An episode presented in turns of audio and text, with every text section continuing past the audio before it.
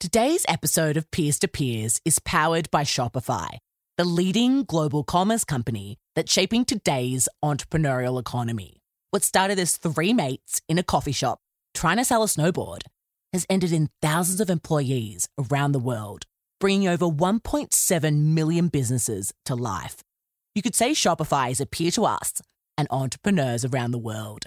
So, peers, if you're looking to start your own business, head to shopify.com.au for your 14 day free trial.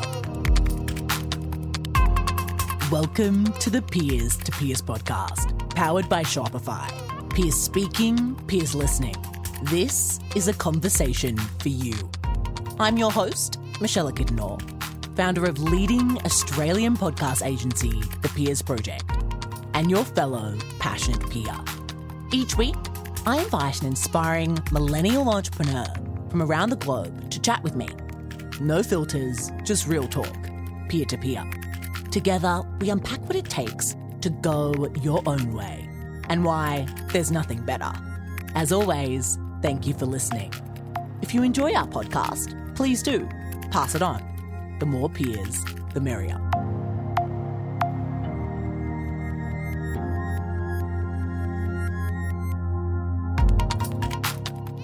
Hello, peers, and welcome to the Peers to Peers podcast, powered by Shopify. How often do we let ourselves say, I don't know? In a world that's full of immediate knowledge and instant gratification, is there power in being a student? Today's guest, Ahmed Elsamadisi, discovered the thrill of being a permanent learner when immigrating from Egypt to the United States. Gaining a degree in robotics from the prestigious Cornell University meant Ahmed soaked up all the knowledge he could and ended up being one of the first data engineers at startup success story WeWork. He's now the founder of analysis software company Narrator.ai. In today's episode, powered by Shopify, Ahmed passionately shares the joy of being a student of life, how to own your differences, and why we should all never stop learning. For those of you who haven't yet posted about our podcast on your socials, or if you're new here, welcome. Please to take a screenshot of this episode right now, post it to your Instagram story, and tag us at the Peers Project so that other peers out there can benefit from the wisdom of these incredible millennial entrepreneurs and help us on our mission to empower you all to pursue what you're most passionate about through entrepreneurship. Okay, peers, without further ado, welcome Ahmed.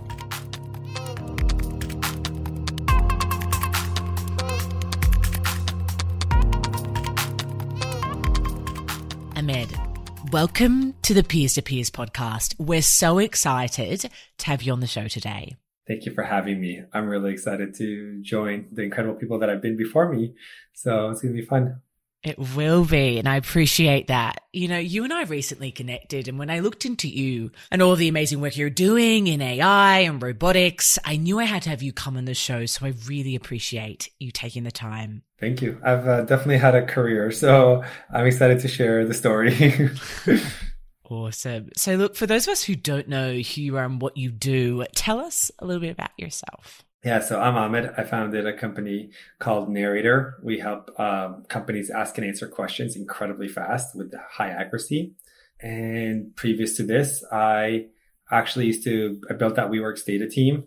Prior to that, I was doing AI for missile defense. And before that, I worked on the first autonomous cars. So the first self-driving cars in 2010.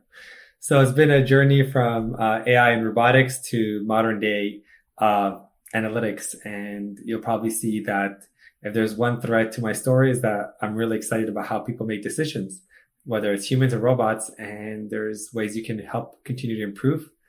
And that's what we're doing today with Narrator. Oh. I love that. And I cannot wait to dive deeper into all of your amazingness and everything you've done and the WeWork stuff as well. But before we do, I'd love to start with a question that I've often found to be very insightful and revealing. And that is, where did you grow up? And how has this impacted the choices you've made in your life and in your career so far? Yeah, so I grew up in Egypt actually. My family was from Egypt. I was born and raised there.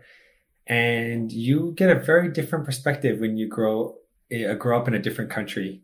And even when I migrated to the US, my parents were very sheltered. So we went to like private religious schools and like my graduating high school class was like 30 people. And then I went to college and I was like, whoa, everything changed. So I've always had this perspective of seeing both sides of the hype and the reality. Like I think a lot of times when you are used to consuming information from like media and fast pace and tech, you're seeing like the world is like robots are taking over and everything is going on and it's like extreme. And I think that used to be happening when I was in Egypt too. And it'd be like, Egypt's on fire. And I'm like, no, it's not. I'm here. and I think I've gotten this really healthy skepticism throughout my life. So nowadays I'm like, okay, I have a really, I'm very, very passionate about separating like what is marketing jargon and what's reality and like what actually happens.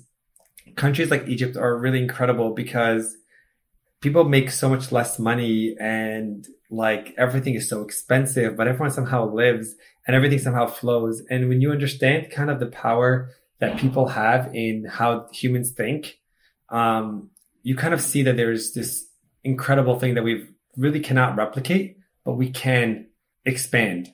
And I think that's kind of what got me excited so much in robotics was really understanding how humans think and saying, how can we help how can we have computers and robots really do the other stuff so that you can spend more of your time thinking?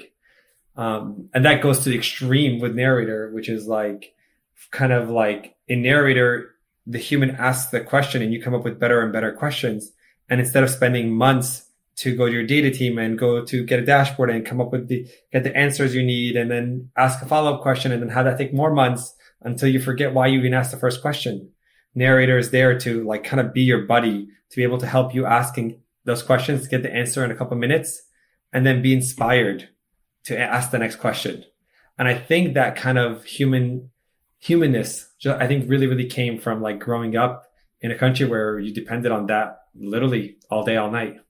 Oh my goodness. I find it so fascinating. You know, take us back to the early days. You know, you're growing up in Egypt, you're try- still trying to figure out who you are, what life is all about, and kind of what makes you tick. You know, talk to us a little bit about what you love to do as a child and in your teens, you know, and then I guess what that culture shock or that when you moved to the US, that shift that you experienced was like. Yeah.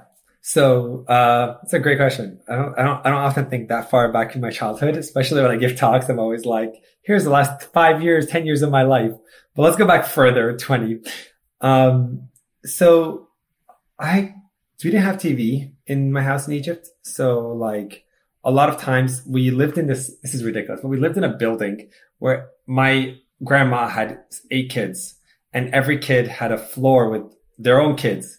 So we would have like all my uncles had like three kids and we would all gather in one of the houses, often like my, my grandma's house on the second floor. And like we would forgot time to like entertain like 20 kids. And my sister's the oldest and I'm the second oldest. And we spent most of our life like teaching kids to dance. It was like really, really funny. Actually, like a really kind of side jump when I left Raytheon, I was working on like a lot of technology there and I had a patent on like tracking human bodies and really like adjusting like motion. And like I love dancing so much from my childhood that the first thing I tried to actually start was what if we can have like like a suit that you would wear that would help you dance and it would correct your dancing motion for you by like propping you with electricity. Like that's how much I was obsessed with it. I was like, wow, that would be fun. Turns out it's not fundable. Like nobody wants to pay money for like a skeleton that shocks you into the right dance position. But um, so that was my childhood. A lot of dancing, a lot of soccer, a lot of just like spending times in like this like the kids like, and then the culture shock really came from like when we came to America. A lot of things were different. One, just language. Like I went to American school in Egypt, and I thought like I knew English, but I didn't they would say like, what, what, what month is it? And I'm like, I don't know what the month is. Like, don't talk to me about that. I'll be like, I know A for apple, B for banana, C for cat. And then they're like, what are you saying? And I'm like, oh, it's cold. I need my jacket. They're like, what, are you, what words are you using? and I was like, oh my God, like I'm, I'm speaking with such a, a confusing accent that it's like tricky. So came here, food was different. Like there's another big shock for me. Like, um, we often forget that like when my uncles come here, they go, Oh, I want an American apple, like a real American apple, like the big one. And I'm like, yeah, cause apples are like, apples are like this big in Egypt. Like you get them from like the street market. Grapes are tiny. There's no concept of organic or like GMOs because you can't afford GMOs there. Like, like some farmer is bringing fruit fresh on a cart and giving it to you and you're buying it from there. Like everything is local. so you're used to like different Love things that. and different sizes and just like, it was so funny to like kind of come and experience those differences. Um, and you got to to a lot more things. Like I eventually like went to college, started learning and reading, and a lot of things just became so much. There's so much more. We forget how incredible like the U.S. is at making so many things available. Like when I was in college and I was like, oh, you can take any class you want. I was like, what? Like I'm gonna max out every single like semester. Like, what do you mean I can just like I can take a credit and learn to like I don't know, like give massages. Like that's a class. I'm like, I'll take that. Oh, I can, I can learn how to persuade people. Like social influence and persuasion was a class. I was like, oh, I'll take that. That sounds fun. like so many interesting things that we are so privileged in the US to, um, have access to that I didn't have access to in Egypt. And that like intelligence and people pushing you to learn more, to try more. Like I remember freshman year of college, I was working in a nano lab and like I accidentally like damaged like a $10 million machine. Um, like I was a freshman, I don't know what I was doing. And they were like, you're a freshman, you know what you're doing. Well, pay to get it fixed. Just don't do it again. Here's your to be, your punishment is one week off, no lab. And I was like, cool. Like you're just to let me do that? Like you're to let me just like break things or like I had access to like sensors that would be a hundred thousand dollars to like do stupid things that I was like, this would be cool to put on a car and see what happens or I would have like mini robots that I would like leave in the like have them follow people and see if like my my people detection can be so good that the robots can start following people and watch how people get rid of them. Like all that stuff is such privilege that um really just like got me so excited and I was like diving head first and like oh what more can we do? What more can we do? I love that. I love that you talk to all the positives, you know, the opportunity you got when you made the move, the learning English and the basics, and then also obviously diving into things when you were at Cornell. You know, was there ever a a moment there or was there a period there where you were just struggling with trying to assimilate with having a different accent with you know coming from somewhere different and if so you know how did you navigate that and for our peers out there listening who perhaps they're also an expat living somewhere else you know whether it's an oz here in oz or in the us or wherever it may be and they just feel like they don't fit in what advice would you give to us? Yes, that's a great question. Um, really, really incredible. Uh, so a couple of things happen that you are not used to. When I went to Cornell and I was like one of like three Egyptians there, like, and I became like rare and people would be like, you have such an exotic name. And I'm like, I literally had the same name of half of Egypt. like, like the most standard name that you could exist. And I was like, I didn't know that I was exotic or like rare, like, these things that became so unique. I was just like, I didn't know this was a thing. And the same thing happened when like we would eat food. Like there would be times where I've actually gotten so embarrassed by the way I was eating. Like we would normally eat the entire chicken. Like we would get like a chicken and you eat it down to the bones and you like eat the cartilage. Just like that's how I grew up. Like when you got fish, it was like a whole fish. There was no like fillet. It was like you removed the head and you ate it. Like that's just how I always eaten. Yeah. Like when I was doing that in like a lunch and I would get embarrassed, I would like go hide somewhere else and eat by myself. And so we all, I think everyone who's ever been like different has had a moment where they've been like, wait, this is weird.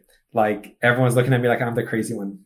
When you are like younger and you're having these issues, you just haven't peaked yet. And like as you get older, these things become like kind of cooler and you become way more badass. Like so you're like, like nowadays I'm like, oh, I eat a fish whole. They're like, wow. Oh, like this is really impressive. I'm like, yeah, like so is all the other countries, but like whatever. Um, so all these things that used to like i think the culture has shifted where as you're younger like you want to simulate you want to be the same. And as you get older you realize that being the same is kind of ordinary and that's boring. And you want to be different you want to be extraordinary you want to be unique you want to stand out.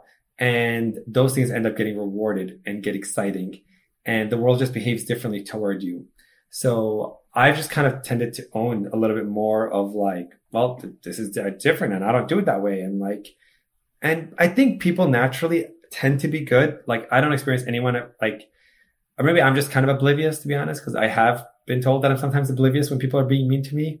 Like, um, but I'll just be like, assume like, you know, like, oh, you don't know, I eat this way, you eat differently. Like, I guess we're gonna have to have a dinner party. Like, this is the solution to our problems. Like, let's just come together. Like, I want to try your meatball, your meatloaf, and I'm gonna give you my rabbit, and we can see what we like, and we can enjoy it. Like, it's so so funny, and yeah, there's just like the world is so big and there's so much more that like really trying to be what's normal is so hard. So anyone who's in this state, like realize that like you're just starting. You haven't peaked yet. And when you peak, all these things that are like appear to be dorky, weird, nerdy, like become sexy, cool, exciting.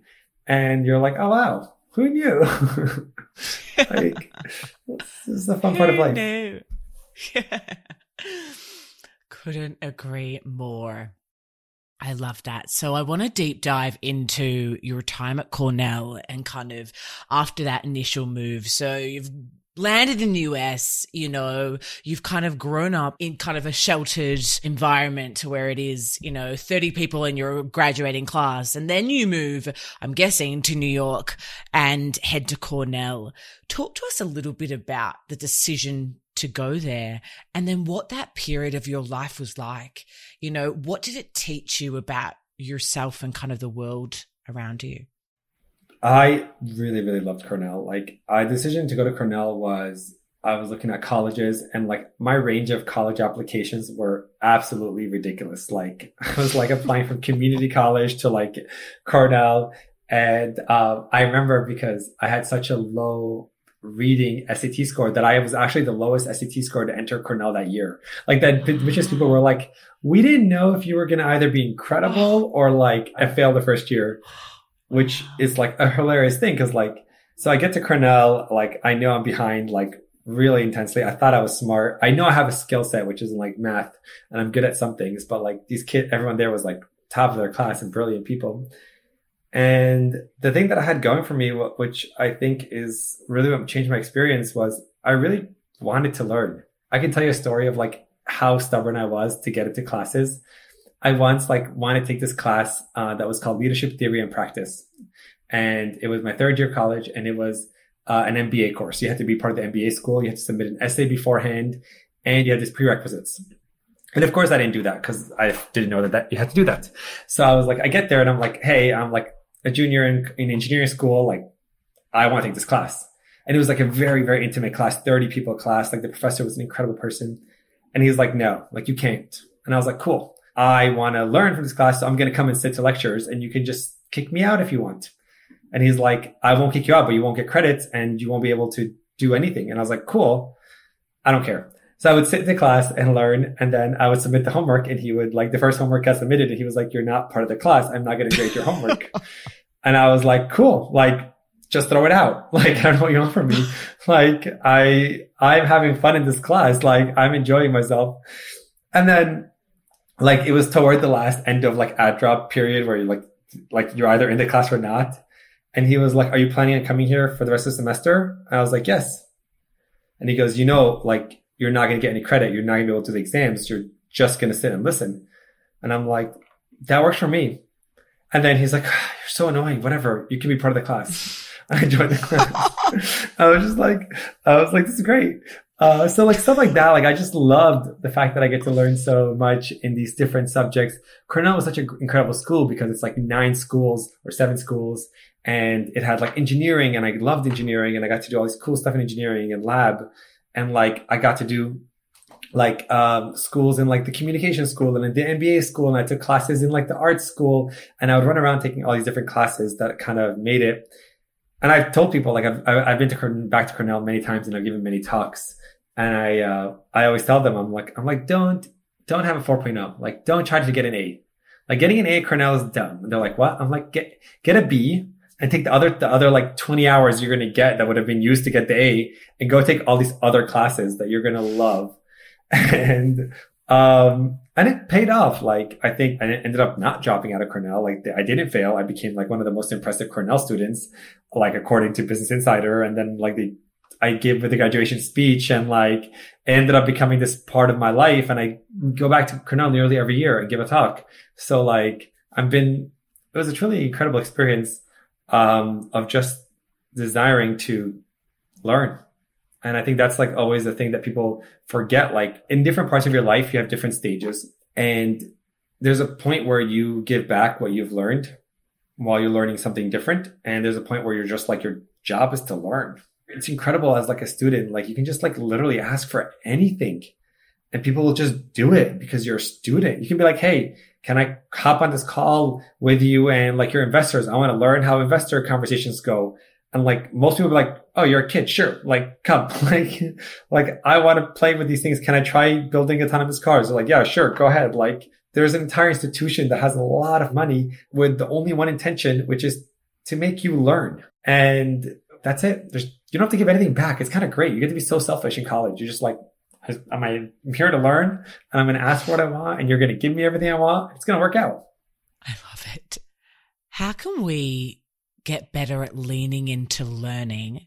And more so than that, how do we develop that persistence that you had in that class to just waltz into an MBA class and ultimately get a seat at the table? Yeah. So I have two advices that I always give people and they like, they've changed my life personally. One, like no one thing ever breaks you or breaks a company or breaks your career or breaks your college. No one thing actually matters. No one thing will make your business. No one thing will break your business. No one thing will make your relationship. No one thing will break your relationship.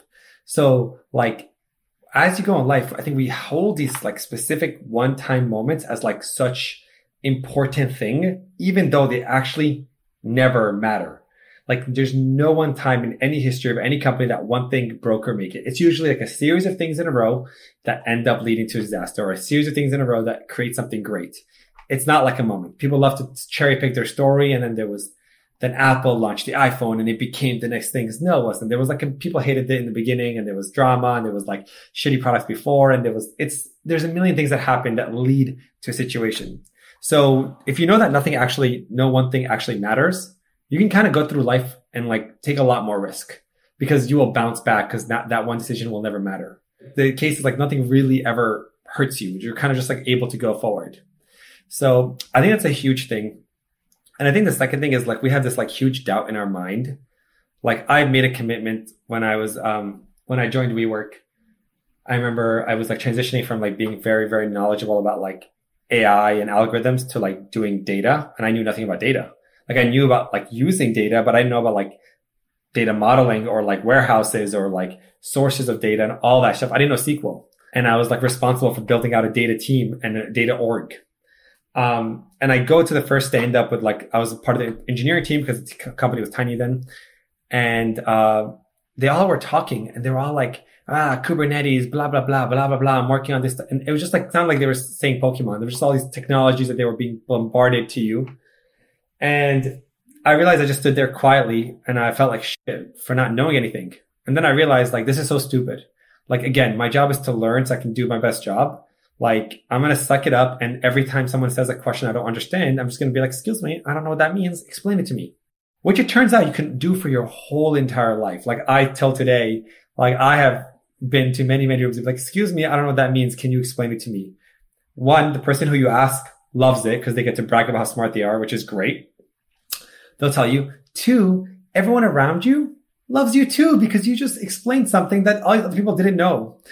So when I started doing that, just being like, Hey, I'm just, I don't know. Like I just was very confidently being like, excuse me, I don't know what that is. I just got to learn a lot more. People took me on and wanted to teach me more. I got to experience, learn faster because people were just teaching me by experts. And then it just like kind of cascaded. So for everyone who's like worried, like, first of all, it doesn't matter. And second of all, you can always ask, like, it's literally just like say, I don't know. Saying I don't know is way better than being quiet. And I think that's the fear is like, you're like, oh, they're going to think I'm stupid. It's like, no, like, and if they do think you're stupid, great. Like have them tell you why you're stupid and learn something new. Or if they're going to like judge you for not knowing, that's like that's a their problem. Like you just tell them, excuse me, that seems like an insecurity that you have that you don't feel like I'm allowed to it. I think you should talk to someone about it. Like, and then it becomes hilarious and you move on and it's great. So just like realizing that we're so much more open and we can learn so much more. And that's what we should spend our time doing. Like just like asking, like it's just, it's such a hard thing because we never learn, like it's kind of part of the confidence that you grow as you get older, you get like, you're just not used to saying those things. Like I work with a lot of students and I mentor a lot of kids and a lot of things I make them do early on is like, I get them just to say words like, I don't know. Um, can you explain this to me? Know that it won't matter. Go into your life, keep going, and just pursue that desire that you have. And it turns out like it pays off. At what point for you did you discover that? And did you shift from feeling perhaps a little bit self-conscious and not as confident to, Hey, I know my worth. I know what I'm about and I'm just going to ask. Like, when did that happen for you? And, you know, was it a pivotal moment? And if so, what was that transition like? Yeah. So the answer is that it happens in many stages of your life. So like, mm. um, I think like going into college and realizing that like no, no, I'm smart and I can do this. Like I can do this work. Like I'm smart. I can handle this stuff. And like I will just like know it. Like that was like the first thing I built confidence in just like intelligence. Like I'm smart. I'm capable. Um, as you continue through college, you're like, oh wait, I can also like communicate my ideas. Like I have these great ideas and I can communicate them. As you get older, I realized that I can make people around me very comfortable and I can inspire people through words. Um, as I got older, I was like, wait, like I was like a bit insecure. I was, I was like, wait, I'm a good looking guy. Like, I like made me start going to the gym more. I'm like, wow, I'm good looking too. This is great. Wow, I got this whole package going for me. Um, and then like, uh, there was all these internals. Like I, I was in therapy for a while, still in therapy. Everyone should be in therapy, but, uh, yeah, being in therapy, I was, I was like struggling with like my family and like a little bit of identity issues and like not being religious while my family's super religious. And, and then I realized like, wow, my opinions on like religion and the world is also great. Like this is not, nothing's wrong with these things. You kind of get this habit and you go through it. I tell this to my brother. Actually, it's really funny. My brother is like always panicking and he's like, Ahmed, like you have to understand, like if I fail this exam, then I can't go to med school and blah, blah, blah, blah, blah, blah, blah. And he's like in med school now. And he's like, Oh, if I don't do this exam, I'm going to like have to stay an extra year. And I always tell him the same thing. I'm like, Amir, how many times have you had a situation in your life where you thought like if something goes wrong, like the world's going to end, like every single like two weeks. How many times did that thing actually happen? Never. How many times did your panic help at all? Like did, did it ever change anything? No. So you know what? Like just like try not panicking and panic when it goes wrong. Like now, if this like 90% of the time will work out, 10% of time you'll panic. You've just reduced your panicking by 90%. I feel like you're welcome. like you should just do that. And um, so I think that's like end of the day is like you kind of like get different levels of confidence as you go through life and realize there are more. And the fascinating thing, and I, everyone who's listening will like vouch for it. And if you haven't done it, you can just pretend and it works. I think you build also just like somehow because of being foreign, like you just have this idea that like you're a little bit not good enough because you're like not white. It's like a thing that you have to get overcome. Like I think every immigrant at one point goes like, Oh wait, I'm like, you're not that. But I think you eventually start realizing, well, no, no, I'm really good looking. It's fine. And then people go, oh yeah, you're good looking. You're like, see, I was right. And then it like somehow like becomes the thing that like now is like standard. And I think it's just confidence. Like it's just like you and people see it. Mm. Like I don't have an accent now. Like at one point in college, I was like, mm, I'm gonna get rid of my accent. And they were like, what? I'm like, yeah, I'm just gonna, it's gonna go, it's gonna go away. It's gonna stop having an accent. I'm gonna speak perfect English. And they're like, okay. And I was like, I'll take some acting classes. I'll do some I'll speak only English for the next couple of years of my life. And today I speak and no one knows that I was born in Egypt. like, like it's, it just somehow just happens if you just do it and believe to your core that it's going to happen. Like you are way more capable. You're like, it's a famous quote. You are powerful beyond measures. Like it will work. And if you don't believe me, you can email me and I'll yell at you and tell you that it will happen. Meb will be all of our mentors when it comes to this. Oh, I so appreciate everything you're saying, you know, and I think even for myself, although I was born here in Oz, you know, my parents are from overseas and it's always a thing, you know, you look different and you think, why am I not like the others? And does that make me less or does that make me whatever? And I think it, you're just so right. It's just such a process of just letting go of that self judgment. It's definitely something that I'm still working through as I go through my personal journey, but I think I just think it's so powerful, everything you're saying. And I hope our peers out there are resonating with this as much as I am. But I want to dive a bit deeper into your business journey. So, you know, you're killing it at WeWork after asking all of the questions and finally figuring out what you actually have to do.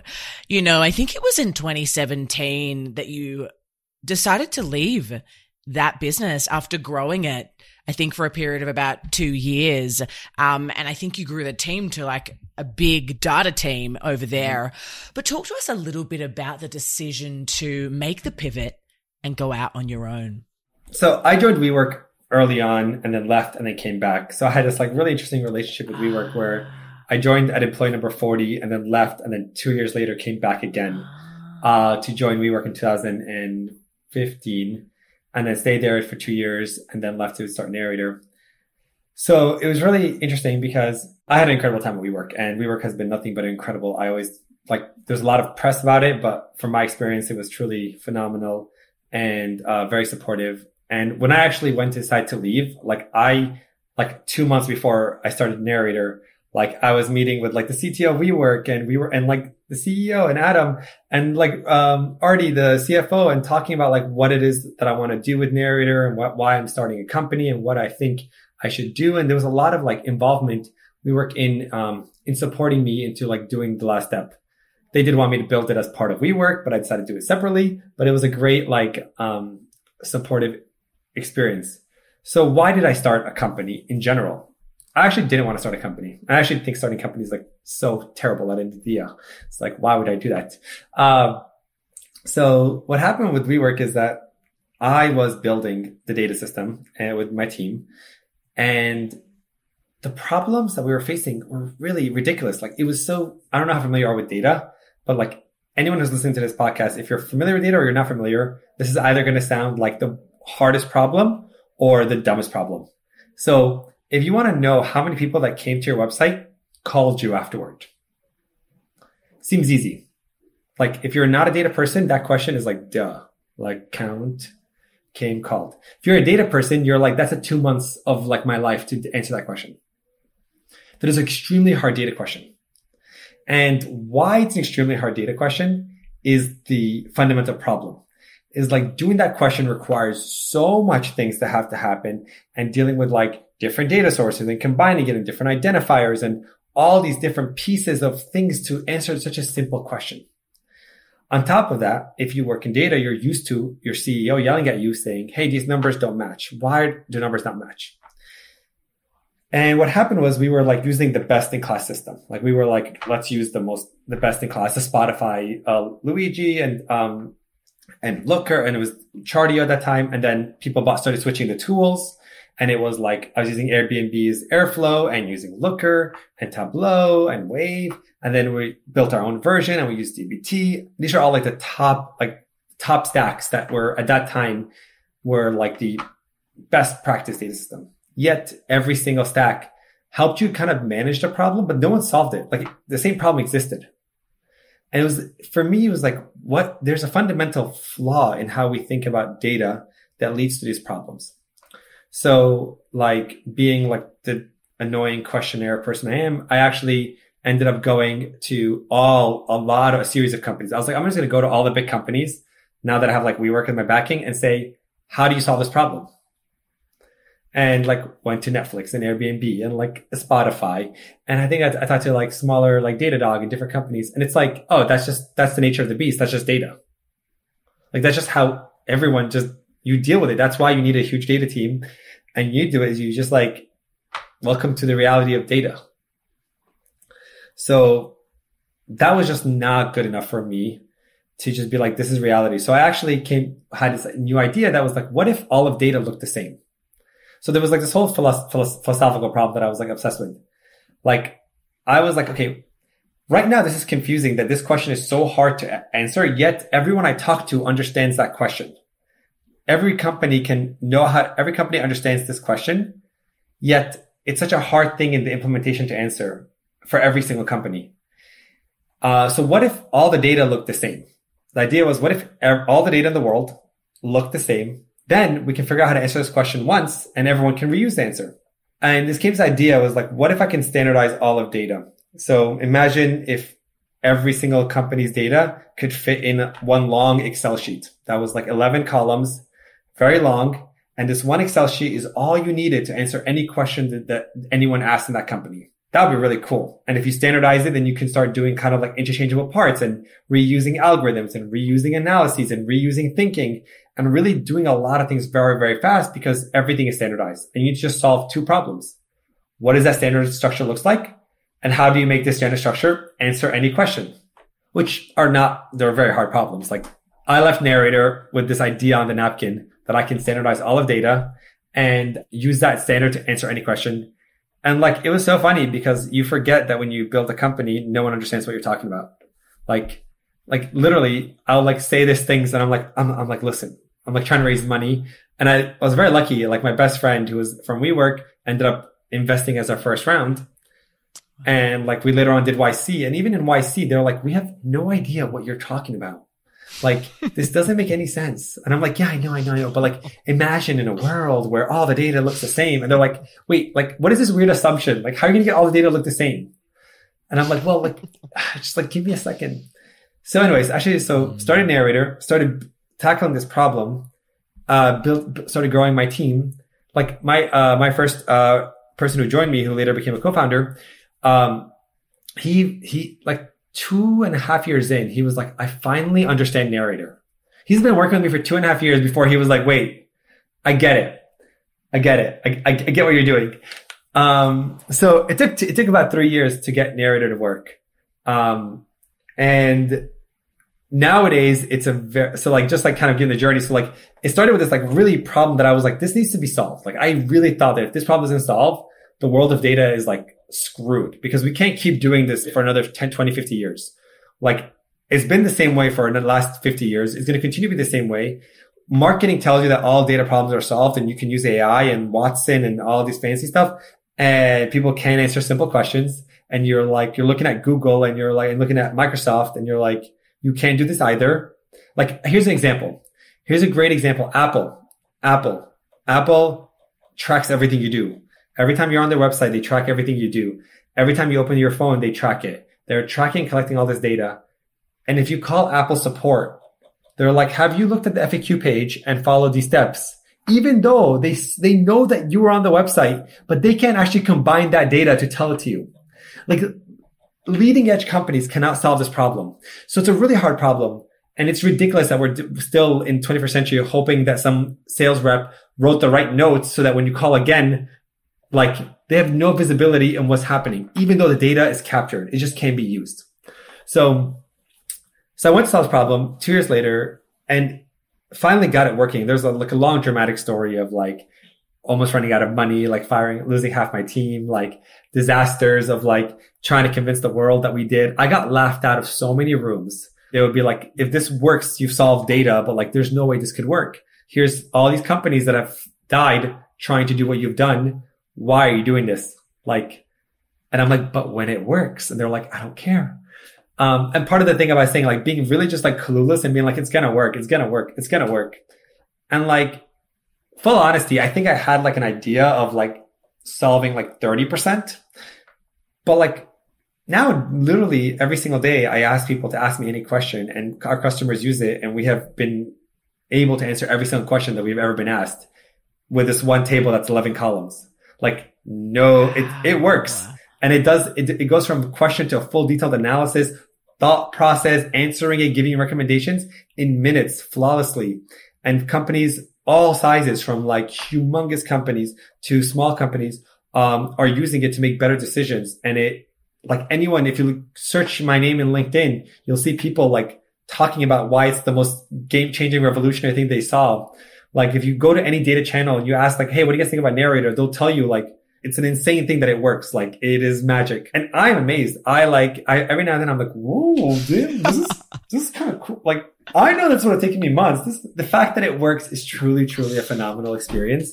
But I think that's just kind of the, there's a great book called, um, Fooled by Randomness by Nassim Taleb. And he talks about like, don't look at companies who made it big. Look at companies who made it lo- like who survived longer. I think that's just like, it has been a long journey in narrator, but we are trying to do something really different and really changing. And I think about the reactions that I used to get when I first started this company and what people will be like, you are insane. This makes no sense. There's no way this will work. You are this to people being fans. They're like, oh my God, this is revolutionary. I recently had a friend message me who has messaged me probably like every six months, letting me know that like, oh, what about this case? This thing will never work here. And then I just got a message him that was like, I fundamentally believe that this is the right approach and the only approach mm. everyone should start using. And I was like, Oh, you changed your mind. He's like, yeah. He's like, I've been thinking about it and I still can't figure out a way to like break it. Wow. Like this is what you should do. so it is, I think for anyone thinking about starting a company, like I think you, it is a gruesome process and you're going to be like rejected and it's going to be miserable and it's going to suck up for most of it. But just remember, like you have to like really, really like love the problem you're solving and just take those small wins. Early on, like when a customer would be like, wow, I did this thing, I'd be like, wow, that's so cool. The customer's using it. And like today, I still get like excited and like I'm okay. Like I, I think I, the last question I'll say is the last thing I'll say, it's a long winded answer, but, um, I ask this question to a lot of people who are building companies too, which I say, if your company didn't grow and you got to do what you were doing today every day for the rest of your life, would you be happy? And my honest answer is yes. Like, I really do love, I use my product every single day. We do, like, I'm, I was literally two tabs open right now using it to build our next board deck for like things. Like, I use it every day. I love our product. I love working on it. I love seeing our customers use it. And like, whether we become a trillion dollar company, a billion dollar company, or stay the size we are for the rest of my life, I'll be happy. Like, and I think that kind of uh, puts a lot less pressure on me to in building the company. Like I get to kind of continue without really too much fear or worrisome. Wow. I love that. Oh my goodness. I'm just taking it all in, Ahmed. You know, I just think a question I've got for you on that is how do we keep going? When we feel like there is no light at the end of the tunnel, everyone is laughing us out of rooms and we start to doubt ourselves and everything we thought was true. How can we keep going during those dark times of business? Yeah, it's a great question. How do you keep going when everything looks so gruesome? Well, I think there's two things that you should do is don't die for your company like I think that like step one is like it should never feel like when it gets to a point when you're like I'm gonna die for this like don't get to that point. Like quit your company. Like I'm like legit. Like I'm very much anti the idea of like eat ramen and struggle. And like no pay yourself a decent salary be comfortable be happy work normal hours. Like realize that this is something you're trying to create not your life. Like I like people love putting their like labels at their companies. Like are we narrators? Because we work at narrator. I'm like no you are Brittany, you are Matt, you are Sam, and you work for narrator. Narrator is your job. It is not your identity.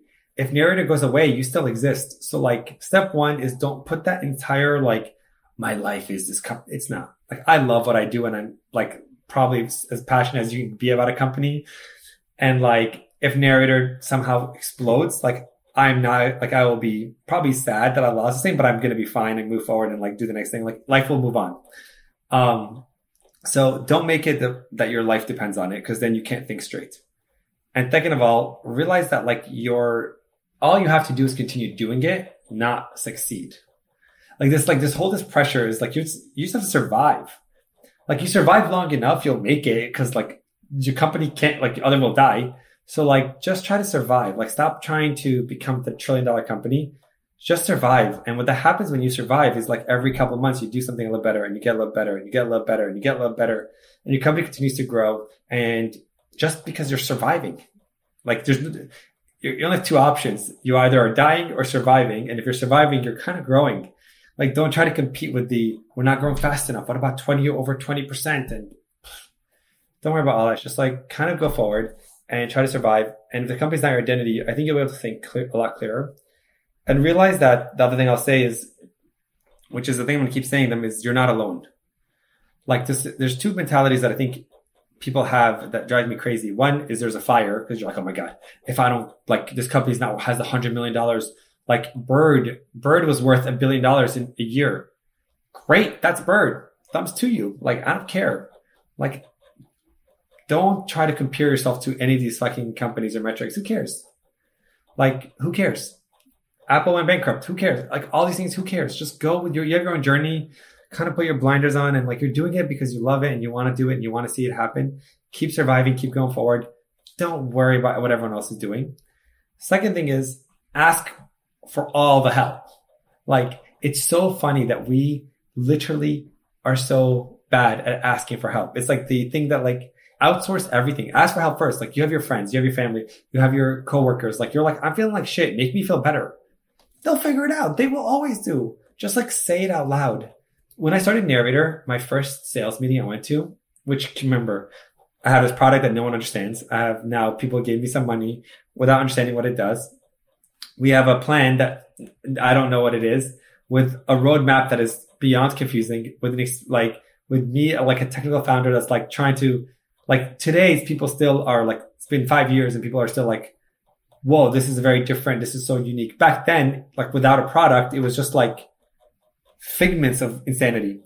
And i asked my investor my first investor which is really funny i was like can you come into the meeting with me and pitch narrator for me? Because like i'm not good at this. And he did. He came with me. He did. And he pitched. And he was like was like this is what narrator is doing and this is the vision and this and like he sold it because he's his specialty was like making it sound great. Like that's what he does really well. And that was incredible. And then when my first engineer joined me, I hired him from his company and I was like, Oh, do you think that the company that you, that we, we just, you just quit to work with me will hot, use narrator as a product? Like they know that you're good and they trust you. Let's just go try to sell them. That was our first customer. like we like, it was like this huge thing of like, just like literally asking these people to like do things for you and you do it. And like it is insane because like I do that today too. I met a student three years ago at Cornell and he's like, um, I was like, if anyone needs help, like reach out to me. I'm glad I'm here to help. And he was like, can I put a calendar, a recurring uh, meeting on your calendar for an hour every single week for you to like kind of like to help me through like college and what should I do and all like everything. And I was like, sure. Until today, I have a one hour meeting on my calendar that still is recurring that he has now went, graduated college. He worked for one company, switched companies, and every week we chat. Like, I love it. He loves it. But all he had to do was say, Hey, can you do this? And I was like, sure. Like, it's the world's really trying to help you. Like, there's so many people more on your side than against you. Like, it's often like everyone is like cheering you on and your head is like in panic. So, like, start leveraging those people who are cheering you on so true. Oh, Ahmed, I could listen, we could listen to you for days. This is just so, so good, but I am mindful of your time.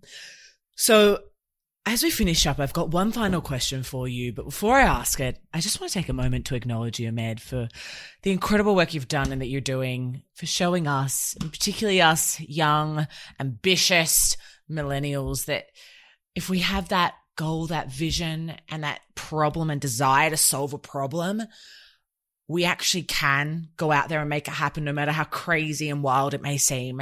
And for that, we really appreciate you. And I'm excited to watch you on those journeys and everyone who's doing it. Like you at least have you have one fan here, I promise. I love it. And the final question is how we finish every episode of the Peers to Peers podcast. And that is what is the value of pursuing what you're most passionate about?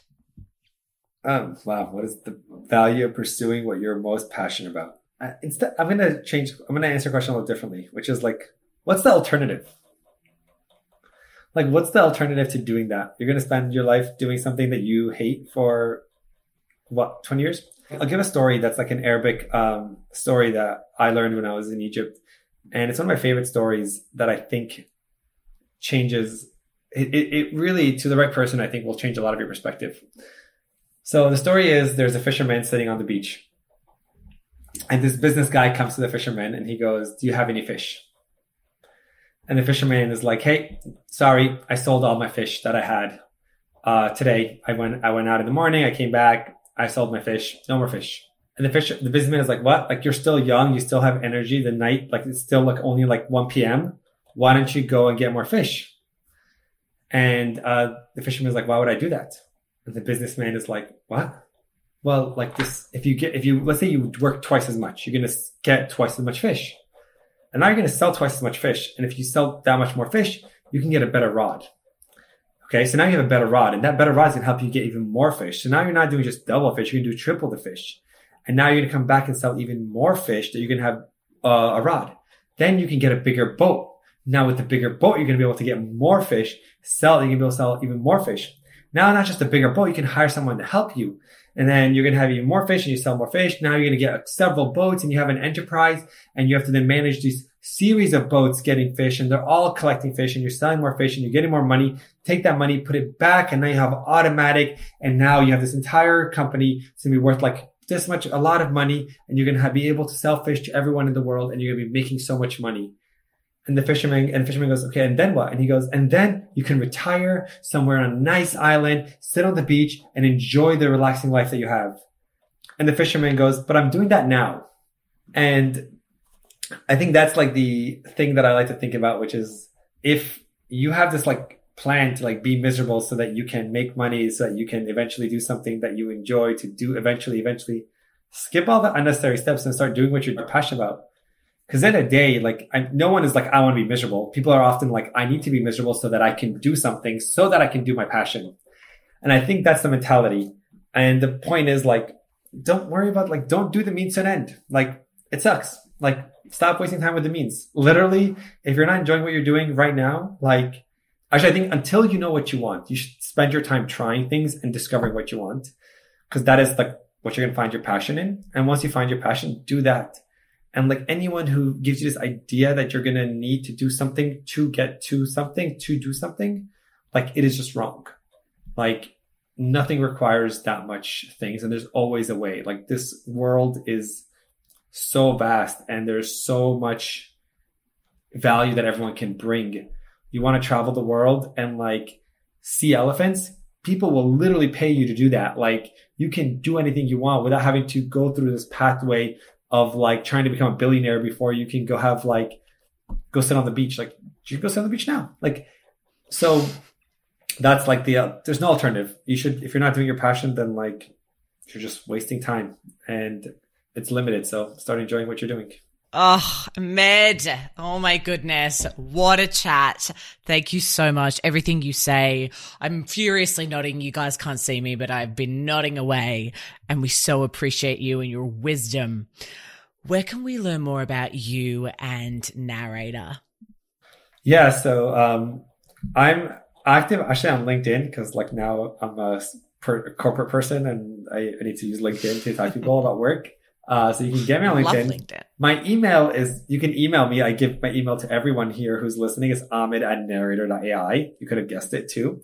Um, and you can reach out to me if you ever want to talk. Uh, and my company is narrator.ai. So check out our website, check out our content. We write a lot. There's a lot of interesting blogs. We try to really share some stuff that we find interesting. And if you like data and do it. And if you are a company that like is big enough and you have a warehouse and you heard my story and you're like, that sounds ridiculous, try it. Sign up for a demo and like see if you can ask a question that we can't answer. So very available. And yeah, excited to hear from anyone here. Amazing. Well, we'll link them up in the show notes. Thank you so much again.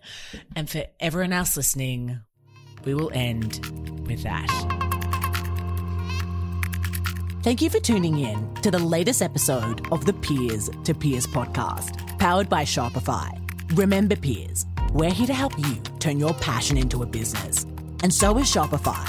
And so if you're looking to start your biz, head to shopify.com.au for your 14 day free trial. Peers, that's a wrap. We hope you've enjoyed your introduction to our latest guest beer and that you find them as gung ho as we do, which is our way of saying inspirational. For more, make sure to subscribe to our show on Apple Podcasts, Spotify, or wherever you get your podcasts, and leave us a review. We produce with passion, and it doesn't stop here. To see what else we're up to, visit thepeersproject.com or follow us on Instagram at the Peers Project. We'll have fresh, real talk for you next week, peers. Until then, if you need inspiration, look amongst your peers.